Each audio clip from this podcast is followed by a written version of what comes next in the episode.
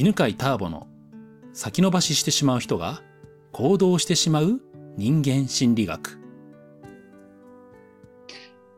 はい、こんにちは、えー、今日も夜の八ヶ岳で収録をしております、えー、梅雨入り間近でね、なんか明日からもういっしゅうかんくらい連続で雨が降るみたいなんですけど、うーん、明後日からね、旅行行くんだよねタイミングあるとね。えー、じゃあ今日の質問者はジェーンです。こんにちは。こんにちは。ジェーンは普段は何をされてるんですか？普段は、えー、と父の工場の事務をしております、うんうん。工場のお父さんの工場の事務をされてると。うん、はい、いいですね、えー。今日はどんな質問でしょうか？はい、えっ、ー、とすごく感情に左右されやすくて、うんうん、どうしたらなるべくフラットで入れるのかなって思ってます。なるほど。感情に左右されやすいというか、じゃあ感情の起伏が、感情の起伏がちょっとあるみたいな、そんな感じなんですかね。そうですね。えっと、感情の起伏は、じゃあそうだな、うんと、昔からですか、最近ですか？多分昔からだと思うんです。うん、子供の頃から？うん。うん、うん、うん、うん。えっと、お父さんとかお母さんどうでしょう？えーと、私ほど激しくはないと思います。あ、そうなんだ。あー、兄弟は？兄弟、兄がいるんですけど、うんうん、兄も多分そんなに、うんうんうん、じゃあおじいちゃんとおばあちゃんはどうでしょうね。おじいちゃんおばあちゃん一緒に暮らしてることないって分かんないですけど、うん、でも多分私が一番なんかこう、うん、感情がすごい喜怒哀楽もすごいはっきりしちゃってる感じですかね。うーん、そうなんだ。なんかあなたはおばあちゃんに似てるわねとかってお母さんに言われたことはある？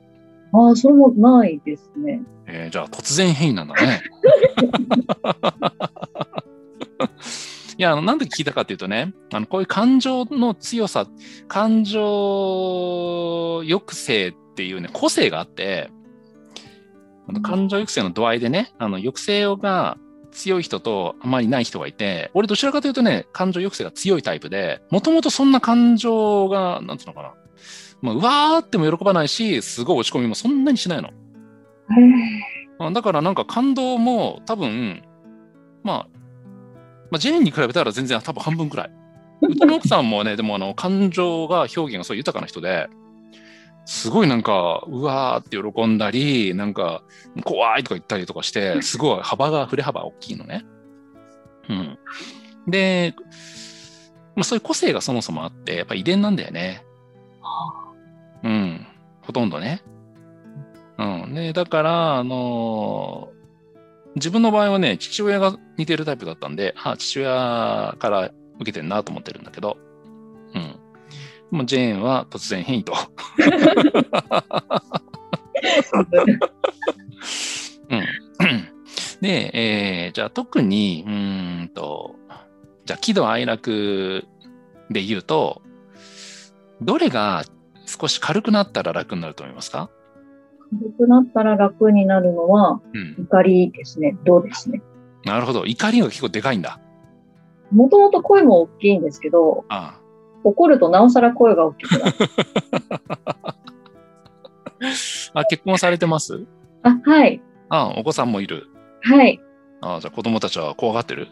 そうですね。あのでもだんだん慣れてきちゃうみたいです。あ、そうね。じゃあ子供たちはあれだね。多分そういうこう怒られ慣れするんだろうね。なんか子供の方がだんだん大人になって。ね。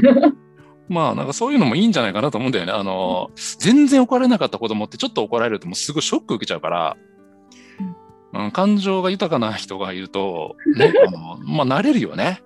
うん、そうそうそうそう。そっか。でじゃあえっとじゃあもうその怒りに関してね、うんと怒りはね、でもね、その全然怒んなくすることはできないんだけど、怒りの原因を小さくすることはできるんだよね。はい。うん。でね、うんと、まずやっぱ個性として見るとね、その原因の話からちょっと違う話なんだけど、まあ、今ね、ズームであの画面見ながら話してるんだけど、今さ、あ、あの、カラーコンタクト入れてる？あ、入れてない。あ、うん、それね、黒目が大きいんだよね。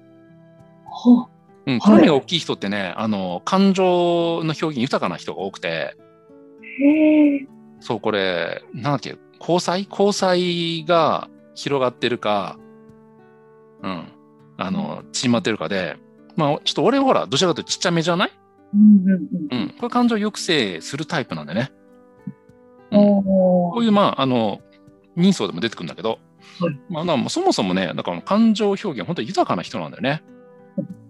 カラーコンタクト入れてるみたいにね、黒目大きいもんね。ああうん、で、えーまあ、それはもうしょうがないとして、じゃあ怒りの原因をね、ちょっと軽くしたいなと思うんですけど、じゃあいっこやってみようか。えー、どんな時に起こるか、いっこなんか、よくこれで起こっちゃうけど、これの怒りを小さくしたいっていうのがあったらやっぱ教えてください。えっと、えー、子供が、うん、私も声大きいんですけれども、うん、えっと、今、小、小学校いちねん生の子供がちっちゃい頃から声が大きいんですよ。うん、おですごくうるさいんです。うんうんうんうんうんうん。それと、あの、ずっとうるさいんですけど、うん、こう、多分子供は私にいてすごく、あの、感情が豊かなので、うーん、多分同じだからイラッとするのか、うん、声の大きさにイラッとするの？うん、あのうるさい、なんだろう、泣いててもうるさいですし、うん、なんだ、喜び方もすごくうるさいんですよ。ああ、それでうるさいところの。うるさい。面白い。ええ、そんすごいのかな。え、旦那さんはその子供の何？そ、それうるさいっていうの？あ、うるさいって言ってます。ああ、そうなんだね。じゃあ注意。血を引いてるんだね。主人はすごくあの静かな人です。あ、静かなね、そうだよね。うん、えー、え、旦那さんもうるさいって言って怒る？あのうるさいけど別にまあまあうるさいなくらい。あの私ほどは多分、でも怒ると怖いのは主人の方なので、うん、すごいあの。うるさいって言われた時には家族全員が凍りつくぐらいビンってなります、うんうん、うーん、そうなんだね、うんうん。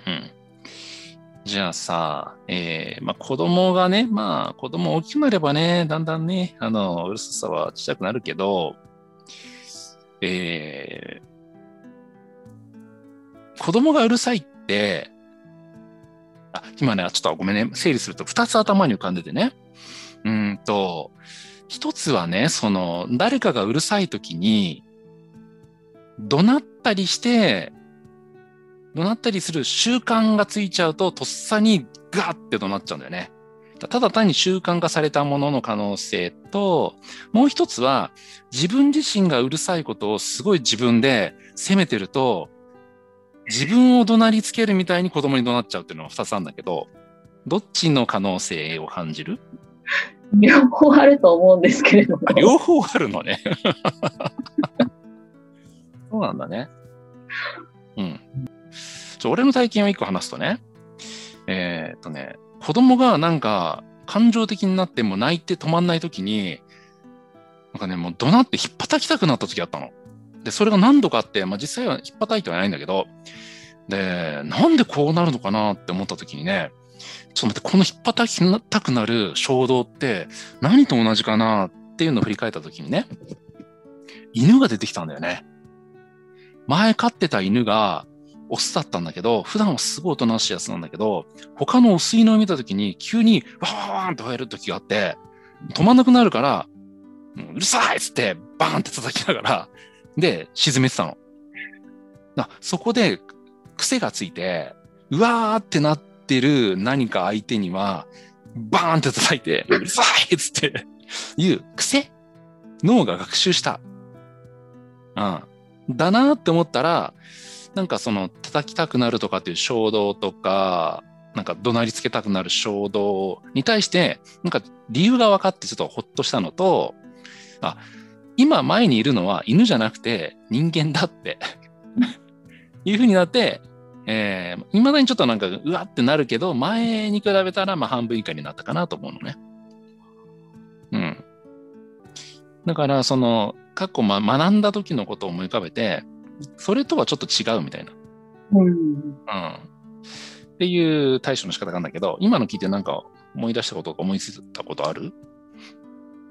あ、でも本当にちっちゃい小学校の学級委員とかやってる頃から、おう、うるさいクラスだとうるさいって言ってたような気がします。ああ、いいねいいね、素晴らしい。じゃあそしたらね、人ってそういうパターンを本当に繰り返してるから、でね、ちょっとイメージトレーニングでね、これに即効性があるわけじゃないんだけど、はい、うんと少しね和らぐくらいなんだけど、多分ジェーン自身も楽になるからやってほしいんだけどね、ちょっとイメージしてほしいんだ。はい。うんとまあ、聞いちゃう今ね、あのポッドキャストとかね、えー、インターネットラジオで聞いてる人もやってほしいんですけど、はい、自分がなんか衝動的に怒鳴ったりなんか殴りたくなる昔の体験のことを思い出して、はい、で、でそれがね怒鳴んなくても伝わった時の想像してみるの。うん。うん、じゃあ学級委員をやってる時にうるさかったよね。で今まで う, うるさいって言っていたのを、えー、と違うやり方でやってみようか。なんどんなやり方があると思う？うるさい学級をクラスを沈める方法。沈める前にじゃあ注目を集める必要があるよね。注目を集める方法。はい。注目を集める方法。うん。なんだ、手を叩くとか。ああ、いいねいいね。そうそうそう。歌うとかね、踊るとかね。ああ、うん。変なポーズをするとかね。はい。うん。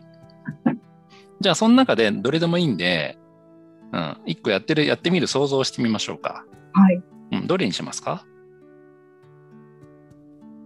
え、歌う？歌う。歌う、いいね。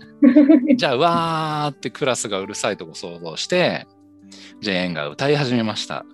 頭の中で歌って。そしたらみんなが一人ずつ、ああ歌ってる歌ってるってこっちを見る。うん。その顔を想像してみてね。うん。で、みんながの注目が集まったところで、なんて言おうか。なんだろう。静かになってくれてありがとうございます。素晴らしい。いいねいいね。そうそうそうそう。それでいい。うん。これが今成功体験な脳の中で体験したから、うん、怒鳴んなくても違う方法で静まるっていうのが分かると、瞬間的に怒鳴る以外の選択を選ぶ、まあ余裕がちょっと生まれるんだよね。